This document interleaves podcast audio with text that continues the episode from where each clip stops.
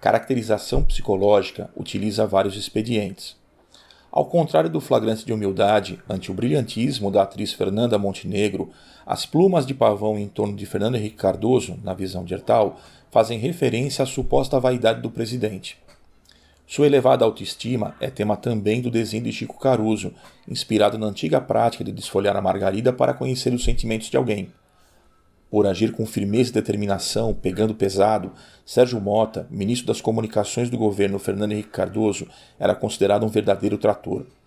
Quando morreu, em 19 de abril de 1998, o Jornal do Brasil representou pelas mãos de Paulo Caruso o funeral do trator.